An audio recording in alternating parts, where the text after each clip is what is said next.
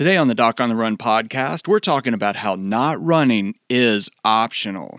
Hi, I'm Dr. Christopher Segler, and thanks for tuning in to the Doc on the Run podcast, where we help you understand how to keep training and running even if you've been injured. This episode will explain pretty much everything, but if you still have questions once you get done with this, then look at the virtual doctor visit at the bottom of the show notes. Not running is optional. Every day I talk to runners who tell me their doctor said they have to stop running. Just stop and think about that for a minute. A runner is told to stop running.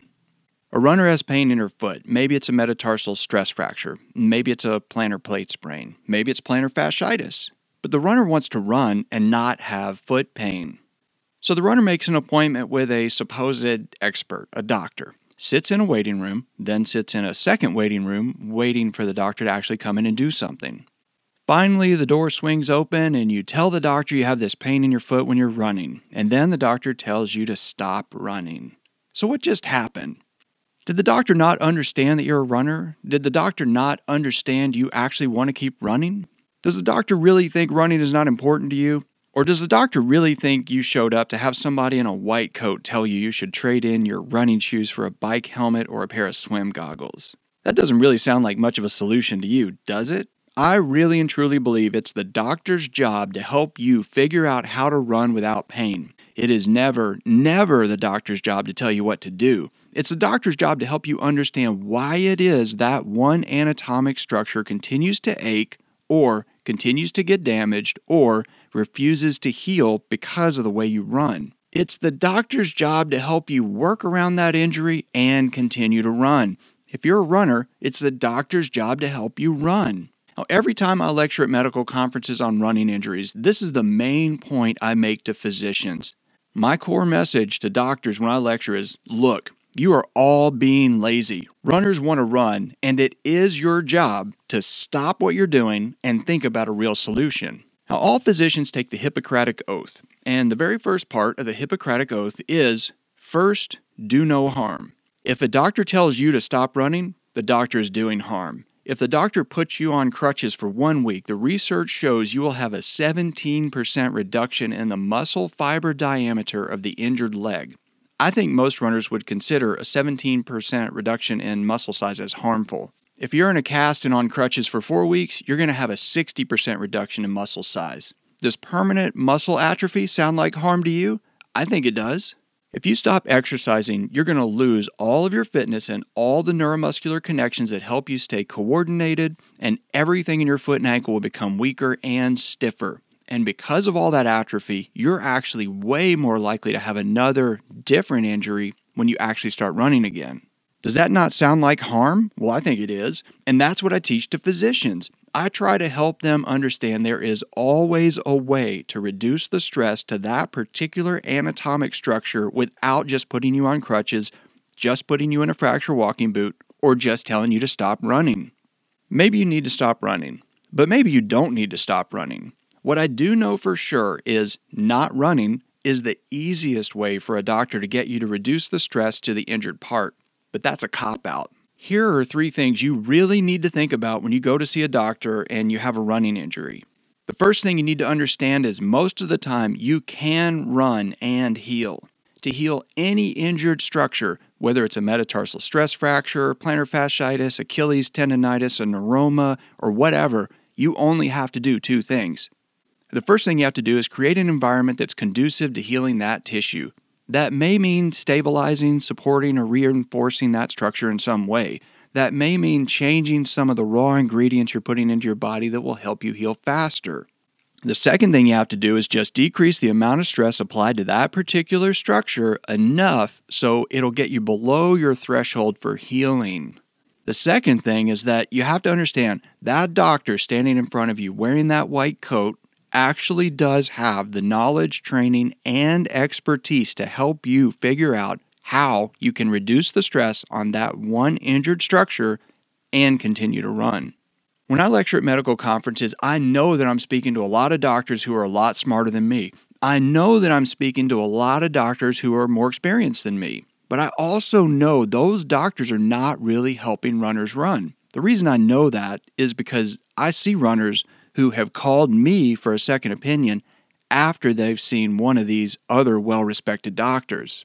All doctors have similar training. Medical training is standardized. We're all board certified. We've all done thousands of surgeries. We all understand the basics of healing different tissues, including tendons, bones, ligaments, and muscles. We all have DEA licenses and can prescribe medications. We all understand biomechanics. The problem isn't that your doctor doesn't have the knowledge. The problem isn't that your doctor doesn't have the skill. The problem isn't that your doctor doesn't know how to make that structure heal, even if you plan to keep running. The real problem is that your doctor is just focused on your complaint of foot pain, and your doctor isn't slowing down enough to hear how important it is that you continue running. Well, that brings us to the third thing. This is the Doc on the Run podcast. Don't go anywhere. We'll be right back. What's a virtual doctor visit? The idea of not running at all while waiting for my foot to heal was simply depressing. I really needed a second opinion from an expert, someone who specializes in helping runners. What you'll get from Dr. Segler, in my experience, is expert runner and medical care that's individualized for your needs. I left with actionable steps to recover from my injury. Dr. Segler is different, and I felt heard, didn't feel patronized, and I felt like he prioritized getting me back to running as soon as possible, as much as I did. I just couldn't see sitting around for six weeks knowing my hard earned fitness would vanish. I know Dr. Segler is an expert, and I wanted to see him in person. But frankly, I just couldn't afford the cost of a house call. I saved enough money to pay for my next marathon registration. You'll have an appointment with Dr. Segler, whether it's via Skype or on the phone. You can expect one, he's going to be on time. Two, he's going to be able to spend more time with you than the typical uh, visit in a doctor's office. And both of those are going to result in more effective diagnosis and treatment plan for you. I'm a young woman in the Philippines and I hurt my ankle yesterday. I just wanted to say thank you and that it's such a relief to be able to find a website like yours and get some information when I'm in a place with uh, little to no medical care. So I just wanted to call and say thank you. You're awesome. Book a virtual doctor visit and get a second opinion online today. Welcome back to the Doc on the Run podcast. Your doctor isn't slowing down enough to hear how important it is that you continue running. Well, that brings us to the third thing. It is your job as a patient to force the doctor to slow down enough to really think about your particular unique circumstances and help you figure out how to run. Now, if you don't like confrontation, if you feel like you're not entitled to ask a busy doctor to slow down enough to really and truly help you figure out how to run, you're probably going to have a tough time in the conventional treatment setting. Most doctors are extremely busy. They're rushed. Trust me, I know. I used to see patients that way. I had the usual super busy kind of medical practice. I had six treatment rooms and a team of people shuffling patients in and out of rooms. Most of those patients had normal problems that only took a few minutes to sort out. Most of those patients also were not actually athletes. If a doctor has a practice filled with patients who are not athletes and just want the pain to go away, but they don't have any real particular need to continue to remain athletic, it's a lot easier to give them a solution. It's a lot easier to tell a lazy person to sit on the couch. And the truth is, when you see those patients, it's a lot easier to get them out the door in five to seven minutes. Today, I spend more than five to seven minutes just talking about what the runner's next goal is. When I work with a runner, whether in person during a house call or during a virtual doctor visit via webcam, I usually spend over an hour helping them figure out exactly what they need to do to get better and keep running. During a typical week, I see fewer runners than I used to see before lunch on Monday. That's because I spend a great deal of time making sure you understand exactly what it's going to take for you to continue to run and heal all at the same time. Now, don't you think every doctor should do that for you?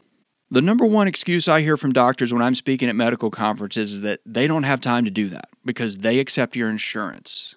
Now, because they accept your insurance, they feel that they can really only afford to spend about five minutes with you. But the truth is, that's not your fault. That's the doctor's fault. The doctor made a bad decision by deciding she could only give you five minutes of her time in exchange for the $38 your insurance company is going to pay her. When doctors bring that up at medical conferences, I say, so what? There is no loophole in the Hippocratic Oath where it says you can do harm to a patient just because you don't think you're getting paid enough by the insurance company. I talk to doctors over and over about this problem. All these doctors whine and complain, they moan and groan about their low paying insurance contracts. And although they really don't mean to, they do actually take it out on their patients. In the doctor's mind, she has basically decided how much time you'll get based on how much the insurance company is going to pay her. Sometimes, without even really thinking about it, she's done all this complicated math to come up with a formula that is basically time for money. Somewhere deep in the background, that math is driving her flow through the office and the time in the treatment room with you. She thinks that's the contract the two of you have. But I think a contract between a patient and a doctor is different. I think the contract is really simple, and I don't think it has anything to do with your insurance card. The way I see it, if you make an appointment with a doctor and the doctor schedules your appointment, the doctor has an obligation to provide a real solution for your problem. The only thing a doctor considers a problem is what you write down on the form where it says chief complaint. So, if you don't hear anything else today, I want you to hear this. When you are a runner and you have pain in your foot, don't write down foot pain. Don't write down Achilles tendonitis. Don't write down stress fracture. At the top of the intake form, where it asks you why you're seeing the doctor or where it says chief complaint, write down, I want to run without pain. And make sure you add an exclamation point at the end of that sentence. Don't let the doctor stay focused on the injury. Do whatever it takes to get the doctor focused on running. Remember, your main goal when you go to see the doctor is to convince the doctor that you want to run and you're going to run. And then your secondary goal is to force the doctor to help you figure out how to reduce the amount of stress to that particular anatomic structure enough so it will heal. Ideally, of course, the doctor is going to show you how to reduce that stress enough so it will heal while you continue to run. You can heal and continue running. All doctors have the knowledge and experience to help you run and heal. It's your job to keep the doctor on task. Not running is optional. Still have questions? Not sure whether or not you can run? Well, you can get real answers in less time than it takes to drive to the doctor's office with a virtual doctor visit. I provide remote consultations for athletes all over the world where I give out real expert advice and personalized consultations via telephone and Skype. This is for runners who really want to keep running and need to know exactly what to do. If you have a question that you would like answered as a future edition of the Doc on the Run podcast, send it to me, and then make sure you join me in the next edition of the Doc on the Run podcast. Thanks again for listening.